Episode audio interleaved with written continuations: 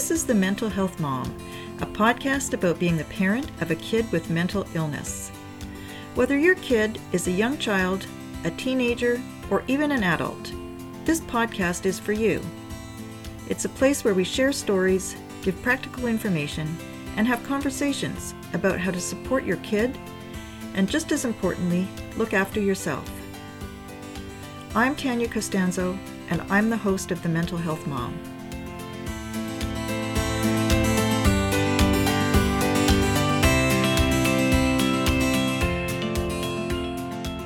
Our topic in this episode is how to talk about your kid's mental illness. Most of the parents that I've encountered in our situation have had similar experiences.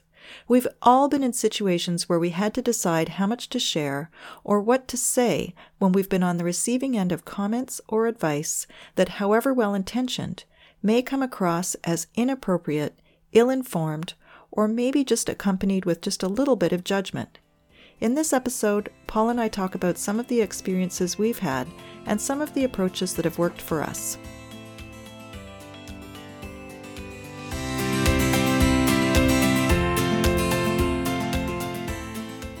Welcome to this episode of The Mental Health Mom.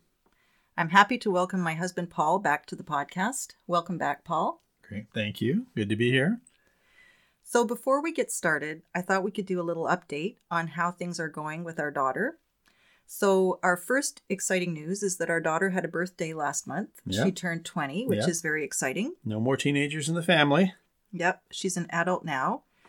So, the other thing that's exciting right now is that Malika has got her G1 license, which is her learner's permit in Ontario, and she's learning how to drive. Yeah, it's uh, it's some serious adulting going on here. You know, we're we're taking her around the neighborhood. We're uh, trying not to go over curbs too often and trying not to roll through stop signs. And it's a sign of how far she's come, though. I think that we're actually able to be okay with her being out driving our car with us in it and not feeling like we're about to die at any moment. yeah, I'm sure a lot of parents can identify with the first steps of teaching a kid how to drive.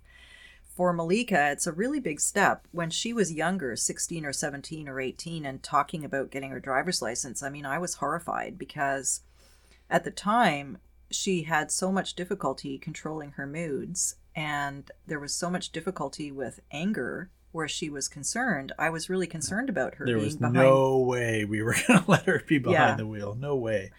She's taking it very seriously and she's very diligent, actually. She studied really hard for the G1 test.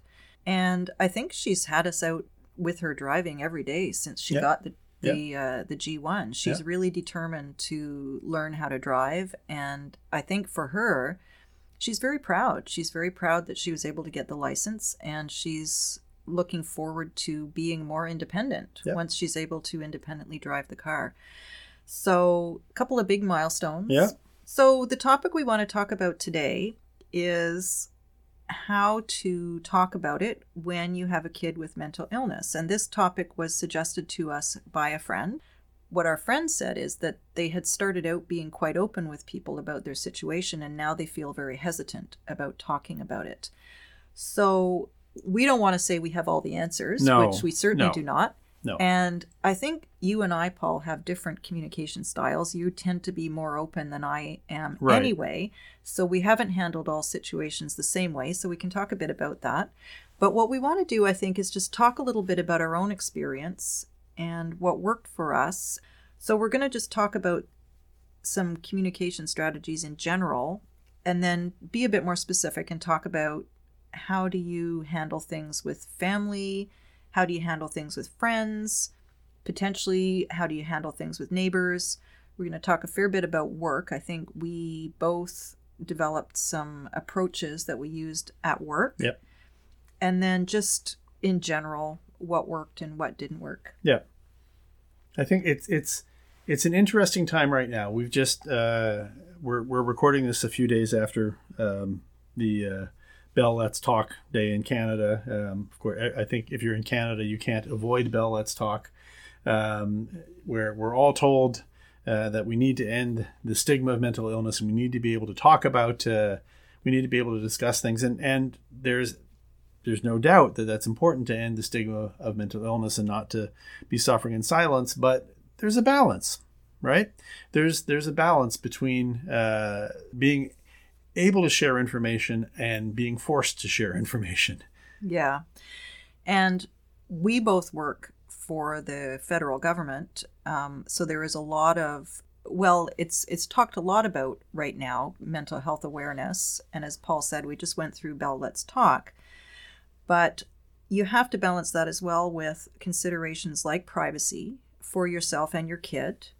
You have to remember that a lot of it is your kid's story. It's not your story, and and there needs to be a certain amount of care taken around what is talked about, and you know, it needs to be respectful. There are certain boundaries that you may want to establish.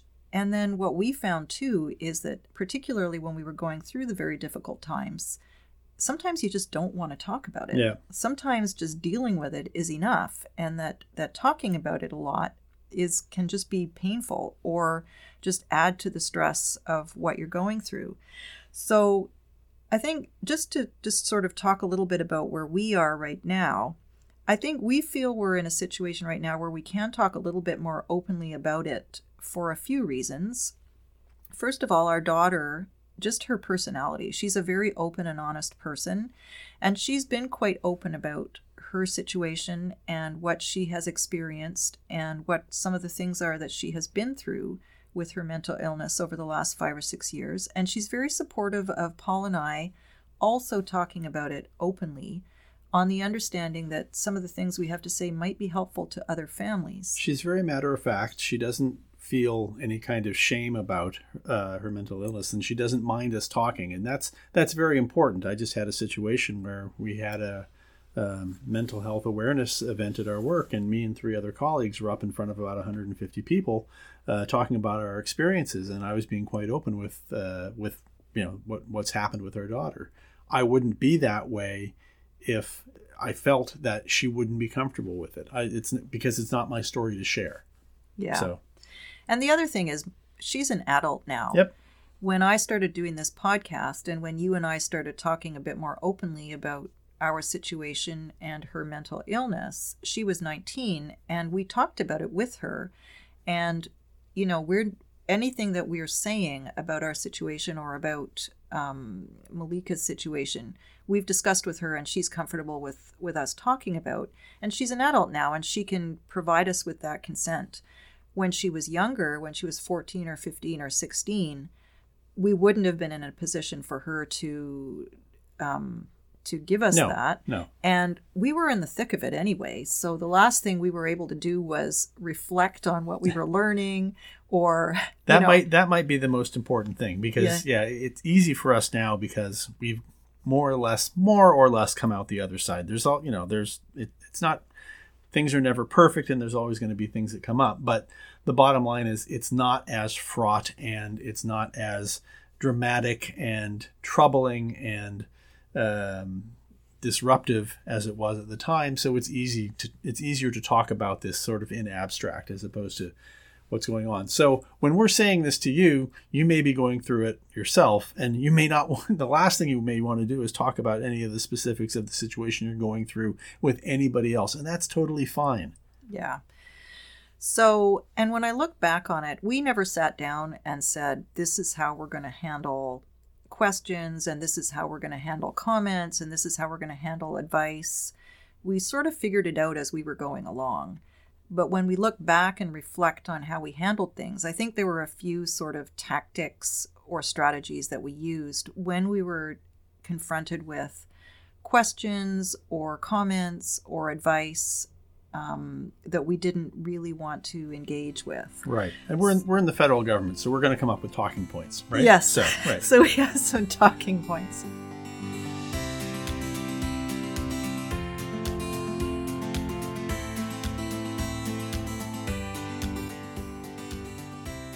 So, for me, one of the things I found is that I didn't always actually need to respond to everything that was said to me. So, sometimes a very simple response is simply to say nothing. And I found that that can work when someone makes a comment or gives you a piece of advice to just simply not say anything, just give it a, a brief pause, and then change the subject and move on. Um, it's not always necessary to respond. And along those lines, sometimes you can always just also just make a just a very generic acknowledgement of something that somebody has said. So there have been times when people have made comments to me about uh, my daughter or about the approach that Paul and I have taken in a particular situation.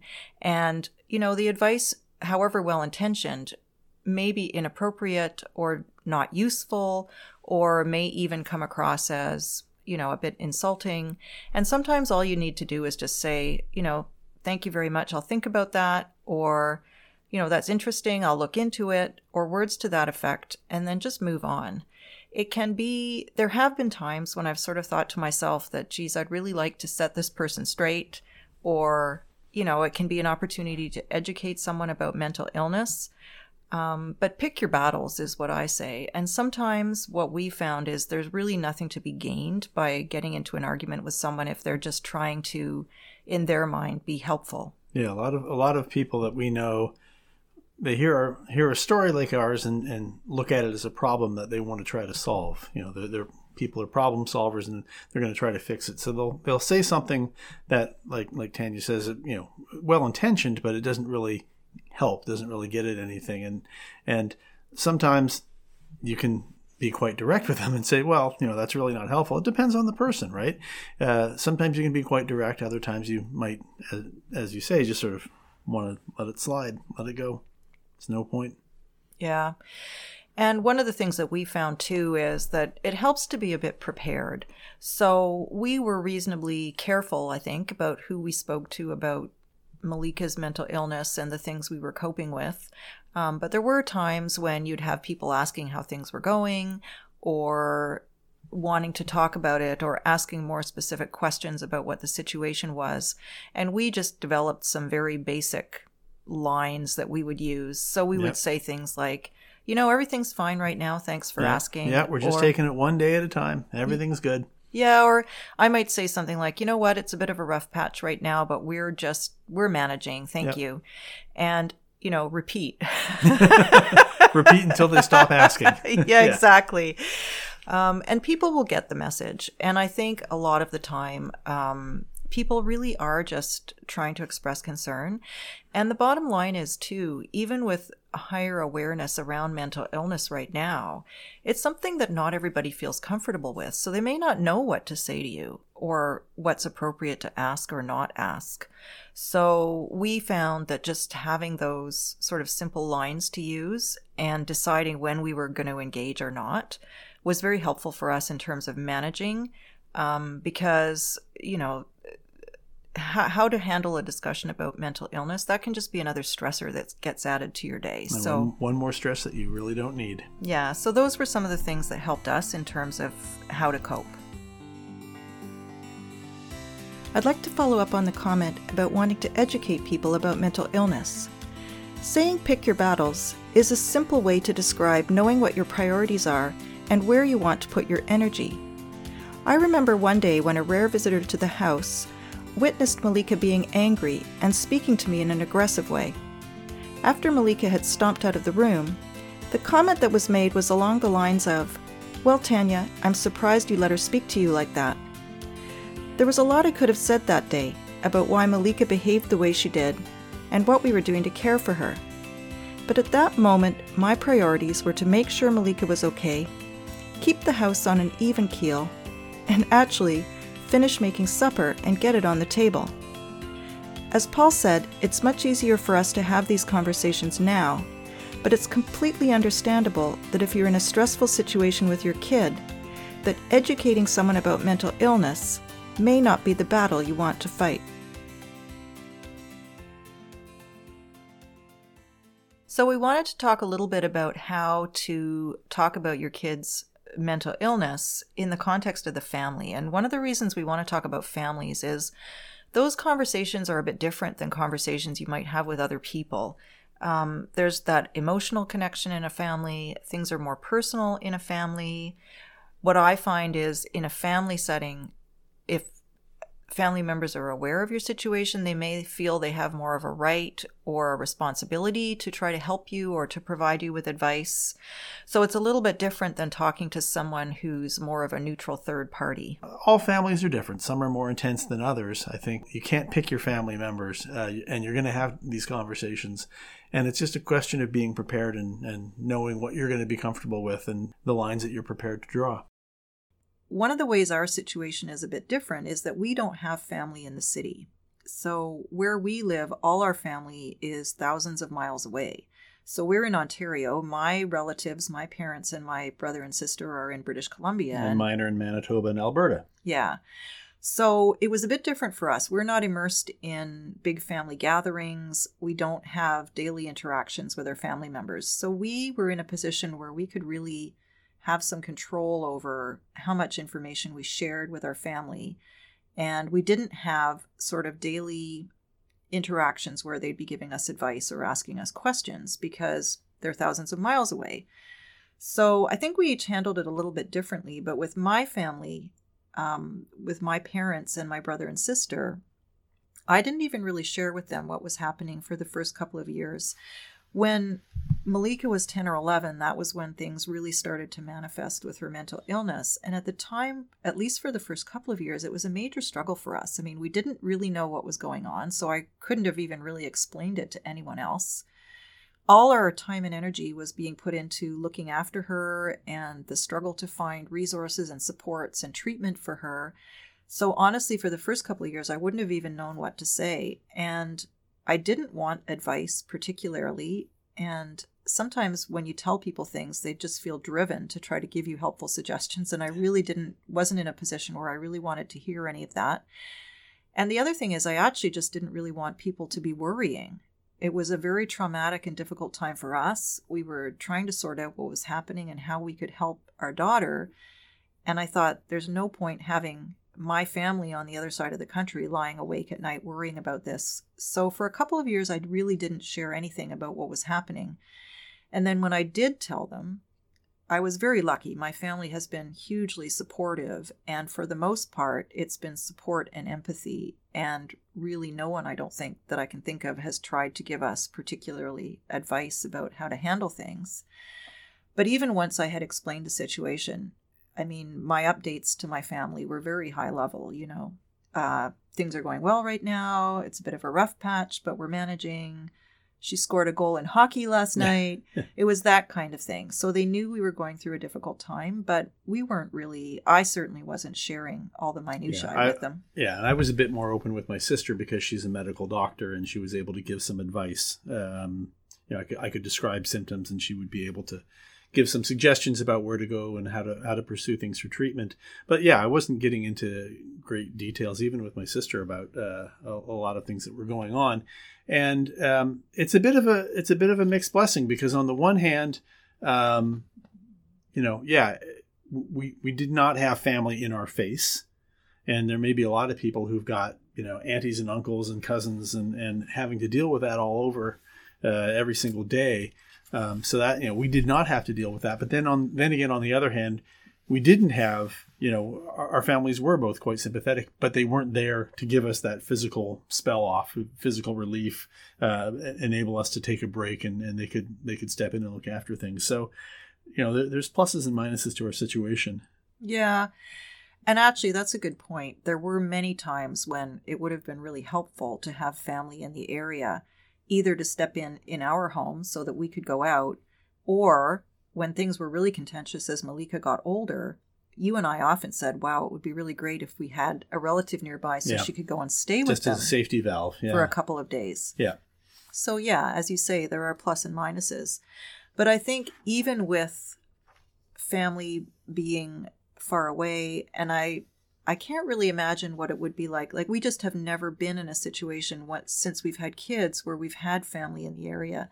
So I can see that it would be difficult if you're seeing family all the time and you're at family gatherings and family is more aware of the situation that you're going through. If you're in that situation where you're getting it from your family all the time, that's really where you need to be able to sort of have those talking points ready, have the things ready to say that that can respectfully deflect a situation or diffuse a situation or end a conversation that you don't want to be having if that's where you are. Yeah, and I always thought too that I mean there are some things that we went through with Malika that I've that I've never shared with family members or anyone and that I won't because it's very personal to Malika's situation and if we're with family, I don't want to put her in the position where they know things about her that you know she may not want them to know that that are a result of the situations we went through when she was a teenager. So i think and again our relationship with family just by virtue of geography is maybe a bit more distant than a lot of people experience but i still think it's it's worth thinking through how much you want to share both to respect your kids privacy and just to be able to manage the situation so just because it's family doesn't mean they have to know everything. And if you're relying on family to help you, I think even if I'd had family in the area and we were relying on them to help, I think I would have still been reasonably circumspect about how much I would have shared at the time. Yeah. Yeah. Um, just to keep things manageable. Yeah. So so that's family.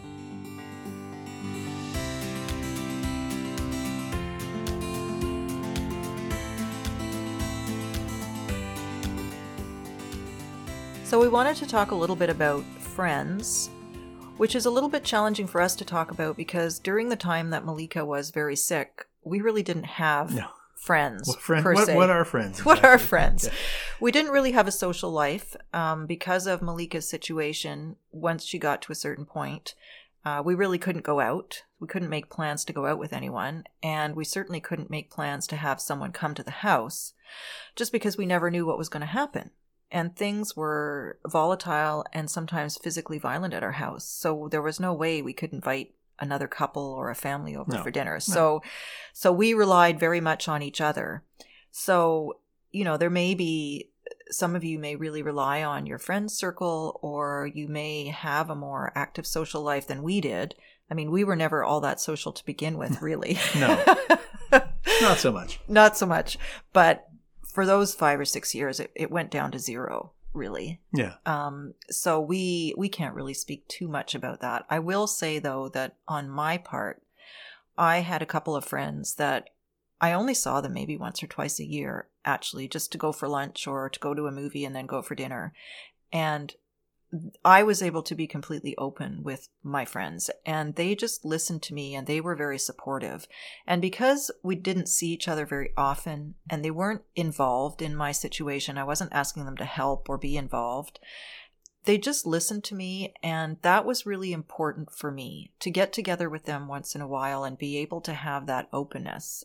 I mean in the context of this conversation about how do you talk about your kid's mental illness i did find sometimes that it really built up inside me and i did appreciate having friends that i could talk to. And we do have another friend who who has two kids with mental illness, so was coping with very many of the same challenges that we were. And she and I would go for breakfast about once a month and and have these just in, insane conversations about what was going on. You think your life's bad? Try yeah, this. we used yeah. to laugh about what if people at the other tables could hear what we were talking about because as our as our kids became teenagers the adventures just became ever more hair raising and um, we my friend and I both felt that it was really therapeutic for us to be able to sit down once a month and have those very open conversations and say the things that we we really couldn't say to very many people. Um, and the other thing I want to mention too is um, I also, because I did find it helpful sometimes to just be able to let it all out. I did go to parent support groups sometimes. In Ottawa, where I live, there was parent support groups run by the Parents Lifeline of Eastern Ontario for parents of kids with mental illness. And I did find it helpful to go to those groups because you could you could be very honest about what was happening. It was a safe space, everything was confidential. Other parents were going through, if not the exact same situation as you, very similar situations. So there was no judgment. People were not shocked it was just a very supportive environment where I could speak honestly about my situation. So those things were were helpful for me, but I don't think you had the same need really. Not really. I mean, um, I'm not like most people in Ottawa. I'm not actually from Ottawa, so Um, I don't don't have a whole bunch of school friends and high school friends that that a network like that. Most of my other acquaintances of people I'd call friends are, are folks from work or you know other parents from uh, from the sports that our kids played, uh, hockey or basketball. And obviously, you're going to have different relationships with them. Some are going to be you'll, you'll get along really well with, and you can be reasonably close, and and others you won't. Um, it just depends on uh, so so what you say to to each person is going to depend on on your comfort level is all.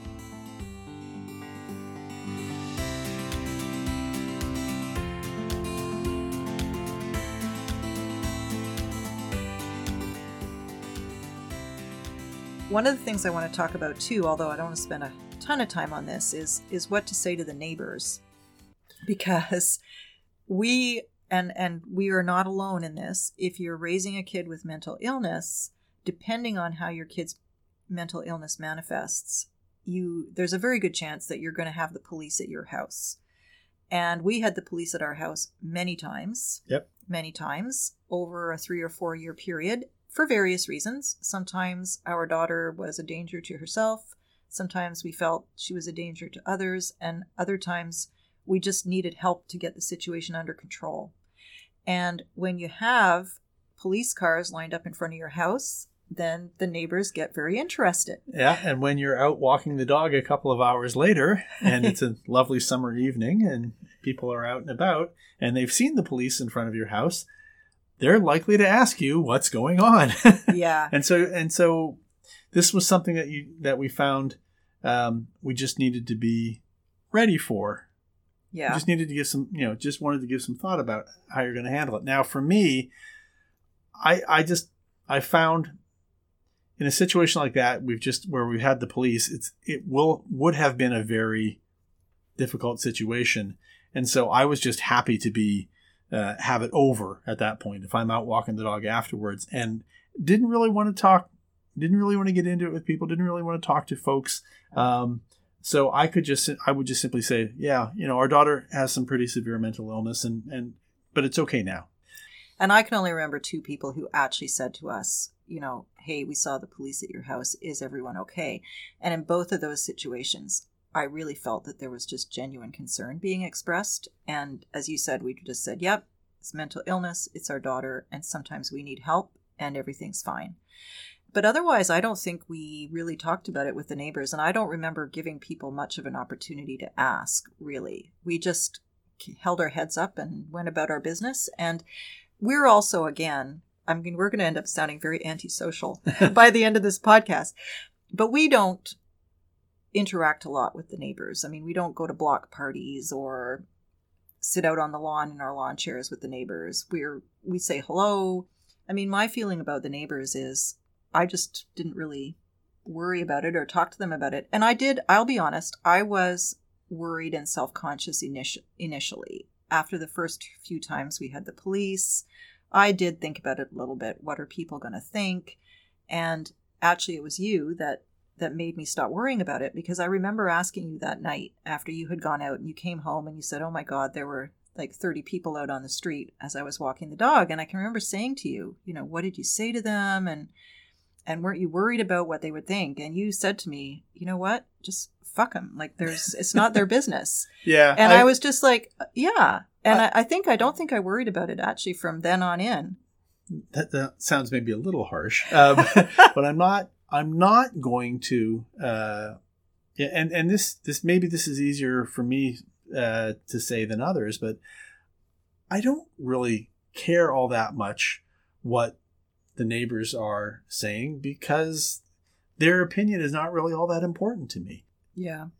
And that's actually advice that that we were given as well, you know, to think about like a lot of the people that you might worry about probably don't even know us well enough for us to worry about what they think. I, I try not to um, think ill of people who are naturally curious. I mean, hey, you know, if the fire truck, the fire truck goes down the street, everybody looks, right? Yeah. There's no right answer for everybody. Yeah, and I think what we found is we had so much to worry about and so much to deal with that that worrying about what the neighbors were thinking or what anyone was thinking about what was going on pretty was just, far down the list. Yeah, and I think at a certain point I just made a decision that it just wasn't even going to be something I would think about or yeah. worry about. Yeah. So So, yeah, so that's the neighbors.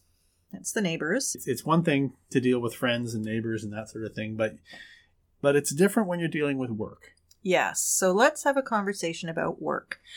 So, one of the things we want to talk about is what do you say at work about your situation? Yeah. And I'll just start by saying that Paul and I both work in offices. So we're in a very specific nine to five office work environment. And we also work for the federal government. So we are in a work environment where there is support in place and where there is increasing awareness of mental illness and increasing uh, willingness, I think, to offer employees flexibility and support to deal with their family situations. And that's one thing during COVID times that I think is actually one, one thing that comes out of this might actually be useful is that there is a lot more flexibility and people are realizing that, you know, when you do your work and where you do your work and how you do your work uh, can vary a lot. And so if you have to sit in a doctor's office with your child for six hours during the day, it's okay because you still have an opportunity to get some things done in the evening.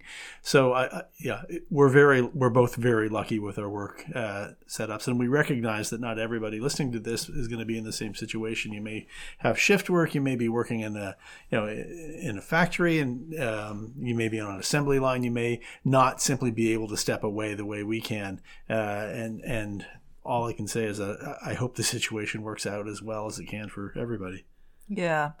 So we wanted to talk about in the in the context of how open are you going to be in the workplace. So I'll just talk a little bit about my specific situation and I will say that I've been very lucky in my career in the government that I've always had really good bosses. I've had bosses who were sympathetic and supportive and that I felt I could talk to about my situation. So, in my work situation, I think the person I've always been the most open with has been my boss. I've been quite open about the specifics of my situation, not necessarily getting into diagnoses, etc., but just what the nuts and bolts are of my daily situations. So, when things were at their most difficult with our daughter, that meant a lot of appointments, often having to leave work abruptly because of crises, a million phone calls at my desk from schools, mental health professionals, laterally calls from the police or from lawyers. Uh, my phone was always ringing. Um, and then just some days where I just wasn't functioning very well, either because I had been at emergency until three o'clock in the morning, right. or we were just going through a very stressful time. And there were times when I just was not at my best at work. And I wanted my boss to understand what the situation was. So, with my bosses, I was probably the most open I was with anyone outside of you uh, about what was happening. And I also didn't want to have to explain it every time. So, if there were times, for example, when the school would call and they would say, Malika's in crisis. We need you to come and get her and take her to the hospital. And I didn't want to have to give a big, long explanation to the boss every time. I just wanted to be able to say, I've got to go we've got a bit of a crisis. I'll be in touch, kind of thing. Um, and then the other thing, when I was talking to my boss, one of the things you have to remember about a boss, or that I always tried to keep in mind, is that however supportive they are, the first thing in their mind is always going to be how is the work going to get done? They may be a very supportive boss, but that is their role to make sure that the work gets done. So when I was speaking to my bosses about my situation and the flexibility that I was asking for, I was always the other part of my message was, and here are all the things that I'm going to do to make sure that the work gets done, to make sure that I don't become a bottleneck when people are trying to get things done. And it was things like just monitoring my cell phone, making up time in the evenings or on the weekends if I had to be out of the office a lot, and also just really keeping my boss informed about what was happening. So if I was ever out of the office, I had always let them know. I was always in communication. So I felt like my bosses always knew what was happening and they felt confident that I would keep them informed and that I would always keep up with the work. So I think those were the two things where my boss was concerned. And then the other thing is, I am a manager, so I do have people who report to me. And initially, I didn't say anything to people, but it did get to a point where my home situation, our home situation, was having an impact at the office to the point where people were noticing. So I did sit down one on one with all the people that reported to me, and I did have a conversation with them, not as open as I was with the boss. So basically, what I said was, my situation is I have a kid with mental illness, and this is what it means in terms of my work life. It means I have appointments. It means sometimes I have to leave if there's a crisis. And it means that sometimes I'm going to be pretty distracted or tired. So, and these are the things that I'm going to do because as other people's boss, they need to be able to reach me. They need to know that they're going to be able to get what they need from me. So the other thing I told them was all the things that I would do to try to make sure they could always get a hold of me. And fortunately, I did have a cell phone, I did have a laptop, so I made a very big effort when I was out of the office, if possible, to try to keep on top of things so that people could reach me if they needed to. And if I was going to be in a situation where that just was not going to be possible, I would tell people. And I was very lucky when I talked to people at work on my teams about my situation, almost without exception, the one thing everybody said to me was, How can I help? or What can I do? And I let people help. So I would let them, I would ask them to go to meetings for me um, and take notes if I wasn't able to go. Um, I would ask them to just be very clear with me about what they needed and when they needed it, and to really flag for me if things were urgent. And I asked them to just be ready to remind me if they needed to, because there were times when it it was very difficult for me to manage at home and also keep track of everything at work. So I said to people, just don't be afraid to chase me if you need something. And I found that people were really good and very supportive once they had some understanding of, of what I was trying to cope with. And once they could see that I was also doing my best to try to make sure that I kept up at the office as well. Honesty in the workplace, I think there has to be a certain level of that. And I, I work on a very open concept floor, at least I did when we were all in offices. And there was no point in me trying to pretend that everything was okay. I'd get a very stressful phone call. I'd get a, a series of really dire texts. I'd have to go run off to the phone room on the floor uh, uh, to, to make some phone calls. And, and, you know, I don't have the best poker face in the world. So people could see that I was obviously distressed about things. And so, you know, again, it depends on how comfortable you are with the person. But I, you know, I was at least able to say to people, yeah, yeah, my daughter's having a really tough time and I'm going to have to disappear for a couple of hours. Sorry about that. Uh, but again, you know, if you've got uh, understanding uh, employers, that, that can be a that can be a huge help. If you don't have understanding employers, I'm not quite sure what to do. Yeah, you're in a uh, you have our sympathy if that's the case yeah. because I mean we found it extraordinarily difficult, and we did have support. Yeah, I'm in a situation now where we had this mental health awareness month, and uh, I think I'm just so used to. Um, explaining you know having to run off to the phone room having to deal with uh, crises that I was happy to participate in this panel, not to share, um, not to get things off my chest, but more to let anybody who was watching know hey, if you're struggling with a situation, it's okay. People have been through this too. I've been through it too. Um, if you need an ear, I'm I'm here to talk. It's okay. You're not alone, and it, because that's I think a very important message for people to hear.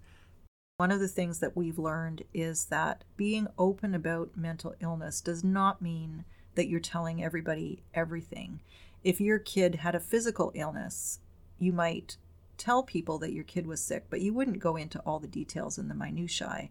And I think it's fair to treat mental illness the same way. Ultimately, it's a balancing act. You yeah. just need to be comfortable with what you're doing with yourself.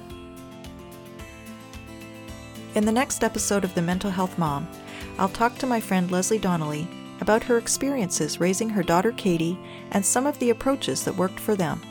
I hope you'll join us.